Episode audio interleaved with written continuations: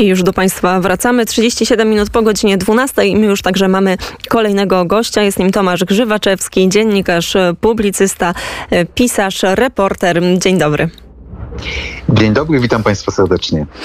Tomku, ty byłeś przez kilka dni na granicy polsko-białoruskiej. No i opowiedz troszeczkę o tym, jak faktycznie wygląda mm, tam ta sytuacja, bo mamy mnóstwo informacji, bardzo często też sprzecznych, które do nas docierają zarówno ze strony dziennikarzy, czy ze strony polityków. A jakie są Twoje wrażenia po, ty po tych kilku dniach? Ja z granicy polsko-białoruskiej wróciłem pod koniec zeszłego tygodnia, także trudno mi powiedzieć, jak w tym momencie dokładnie wygląda ta sytuacja.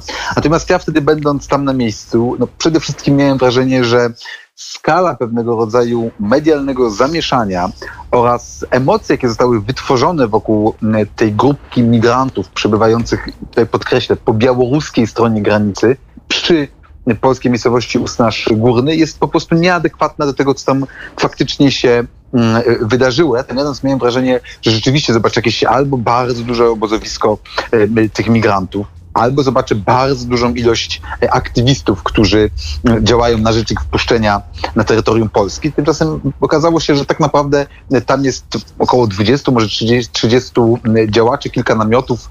Samego obozowiska migrantów nie udało się, nie, nie ma możliwości, żeby je zobaczyć. Ono jest oddzielone kordonem policji oraz wojska. Także ja miałem wrażenie, wrażenie zresztą ja już o tym wspominałem tutaj w naszych rozmowach na antenie Radia Wnet, że to, co się dzieje, to jest taka to jest takie migrant show, takie pewnego rodzaju medialne przedstawienie, które służy właśnie podgrzewaniu emocji, na którym bardzo wiele osób chce ugranić swój własny interes, a które tak naprawdę finalnie służy realizacji interesów Mińska i Kremla. No myślę, że taką, takim ostatecznym dosłownie przekroczeniem granic tego, co tam się dzieje, była próba fizycznego zniszczenia zasieków płotu budowanego przez polskich funkcjonariuszy na tej granicy, którą podjęła grupa kilkunastu aktywistów, wśród, której, wśród których był e, Bartosz K., działacz Fundacji e, Otwarty e, Dialog. No, w mojej ocenie to było absolutnie, to było absolutnie skandaliczne, to do czego doszło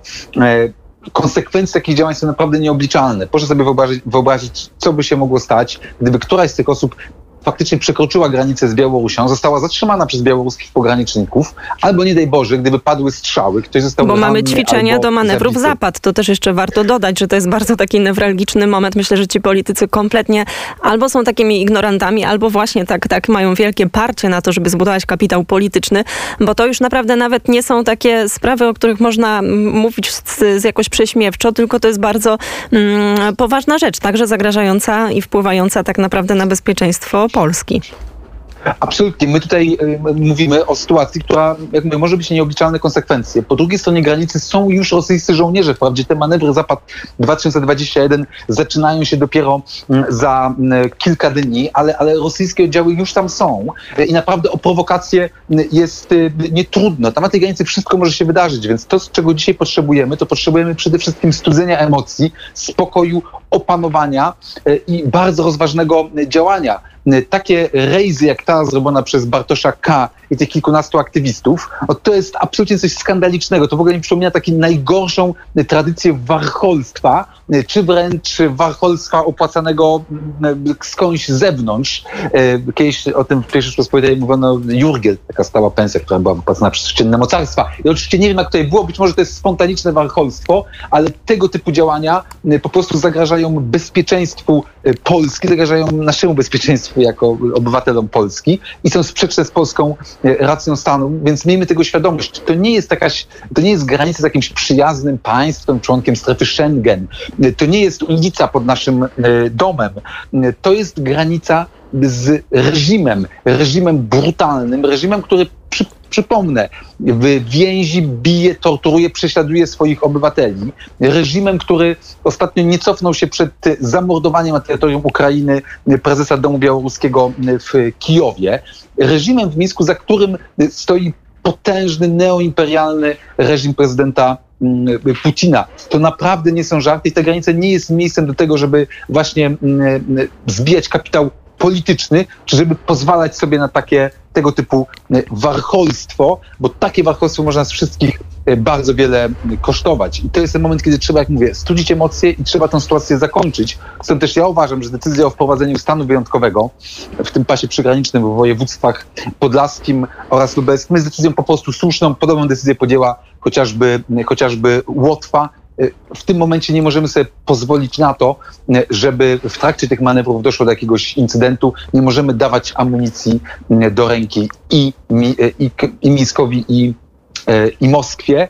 Wydaje się, że to też doskonale rozumieją nasi partnerzy, już mówię tylko o państwach bałtyckich, ale również rozumie to e, doskonale Bruksela. Ostatni komunikat mówiący wprost o formie agresji ze strony Białorusi na Polskę. E, rozumie to e, również NATO. No także tutaj w tym wypadku myślę, że to bardzo cieszy, że mamy poparcie naszych sojuszników, że jako państwa zachodnie mówimy pewnym jednym głosem rozumiejąc to zagrożenie, tym bardziej godne ubolewania jest to, że, że wśród Polaków są takie osoby, które e, tego nie rozumieją, które po prostu pozwalają sobie na jakieś, na jakieś wygłupy. Czy to wynika z bezmyślności, czy są za tym inne przesłanki. Moim zdaniem to powinny wyjaśnić polskie służby, e, e, polski kontrwywiad, bo to po prostu jest niepojęte, żeby w takiej sytuacji ktoś pozwalał sobie na tego typu bezmyślność albo bezmyślność dobrze zaplanowaną. Wspomniałeś o tym, że powinna, powinna nas cieszyć reakcja naszych partnerów, jeżeli chodzi o kraje mm, Europy, czy to Europy Zachodniej, a także o reakcję NATO, ale pytanie, czy, mm, czy to nie jest wciąż za mało? No bo pewnie jest tak, że Niemcy czy, czy, czy Francja wyciągnęły pewne konsekwencje z roku 2015, ale też na dobrą sprawę nie wiemy, z czym mamy do czynienia teraz, bo tutaj mówimy o elemencie wojny hybrydowej, ale to może przerodzić się w bardzo poważny kryzys migracyjny, jeżeli mielibyśmy właśnie taką powtórkę z 2015 roku i Unia Europejska ponownie stałaby się trochę takim, można powiedzieć, zakładnikiem, czy to Turcji, mm, czy Rosji, no to pytanie, co robić w takiej sytuacji? Bo na dobrą sprawę, no to Polska teraz też została postawiona w takiej sytuacji bez wyjścia, bo czegokolwiek nie zrobimy, to albo uderza e, w, w, w nas jako w obraz państwa, które nie pomaga, nie wpuszcza, prawda, biednych e, uchodźców czy, czy, czy imigrantów, bo chyba na razie można mówić o imigrantach, a jeżeli ich wpuścimy, no to też wiadomo, że możemy mieć do czynienia z bardzo poważnym problemem w bardzo krótkim czasie. No i pytanie, czy można jakoś temu już zawczasu działać. Pojawiły się też takie komentarze, że być może powinniśmy spróbować jakoś rozmawiać z Aleksandrem Łukaszenką i wiadomo, że to jest bardzo trudne, ale tutaj mówimy o polityce mimo wszystko i o bezpieczeństwie naszego kraju. Przede wszystkim w tym takim bezpośrednim działaniu jakby skuteczna okazuje się metoda mm, rzeczywiście po pierwsze nie puszczania wyłapywania tych imigrantów, po prostu nie wpuszczania na terytorium Polski, tylko zatrzymywania ich na granicy białoruskiej. Temu powinien służyć zarówno budowany płot, jak i po prostu y, zwiększenie ilości patroli, bardziej skuteczne patrolowanie granicy przez funkcjonariuszy Straży Granicznej. Ta technika jest skuteczna, bo to pokazuje przykład Litwy. Tam przecież do, do sierpnia na terytorium Litwy wtargnęło ponad 4000 osób, natomiast w pewnym momencie Litwa, zdając sobie już sprawę, że jest celem operacji hybrydowej, rozpoczęła nie tylko budowanie zasieków, ale również no właśnie operacje po prostu nie wpuszczania tych, e, tych osób. I to właściwie zamknęło, uszczelniło, uszczelniło granice. E, mówi się, że Litwa około 1500 osób nie, nie wpuściła. I to spowodowało w zasadzie, że białoruski reżim przerzucił tych migrantów na granicę polską. Także takie działania uszczelniające, blokujące, co pokazuje przykład Litwy, e, są skuteczne. Oczywiście i tutaj na horyzoncie majaczy nam to, o czym wspomniałaś, czyli bardzo duży kryzys związany już nie z tymi grupami osób, które w dużej mierze trafiają no, przede wszystkim z Iraku, bo pamiętajmy, że nawet jeżeli w, tej, w tych grupach trafiających do Polski są e, Afgańczycy, bo na pewno są, to tych równocześnie faktycznie na pewno nie są to ci, którzy uciekli teraz z Afganistanu, bo jak wiemy, z Kabulu nie da się za bardzo wydostać. Mm, tylko to są osoby, które już wcześniej znajdowały się chociażby właśnie w Iraku, tam już były emigrantami i trafiają do nas z innych niż Afganistan kraju, krajów. Natomiast oczywiście jest ryzyko, że Rosja postanowi utworzyć pewien korytarz wspólnie z Białorusią mm, i przerzucać tutaj już masowo, w tym wypadku to byliby faktycznie prawdopodobnie z punktu widzenia prawa międzynarodowego mm, uchodźcy, no i w mojej ocenie ta długofalowa taktyka, no to jednak powinno być y, y, y, zwiększanie, zwiększanie presji na Mińsk i na Moskwę, były rozmowy uginania się mm, takiej konstytucyjnej postawy w konfrontacji z Moskwą nie przynosiły w ostatnich latach dobrych rezultatów, wprost przeciwnie, raczej zachęcały Rosję i Białoruś do coraz bardziej agresywnego działania. No i tutaj konieczne byłoby po prostu bardziej twarde, skoordynowane stanowisko Zachodu. No i to jest chyba największy problem, że tego stanowiska nie ma. Ja mówię o tym, że w tym momencie mamy poparcie naszych sojuszników i to cieszy. Trzeba to, uważam, docenić, no ale ono wynika właśnie z tego, że nagle Berlin, Paryż obudziły się, mówią, za chwilę będziemy mieli powtórkę z 2015 roku, poczuliśmy się sami zagrożeni. Wcześniej, kiedy reżim białoruski prześladował swoich obywateli, w tym również Polaków, kiedy dochodziło, kiedy gromadzono siły wojskowe przez Rosję przy granicy z Donbasem, kiedy cały czas przecież trwa okupacja Krymu, trwa okupacja terenów Donbasu, no wtedy Zachód, a, to daleko, to gdzieś na tym głębokim wschodzie, to nie, jest nasz, to nie jest nasz problem. Okazuje się, że jednak jest.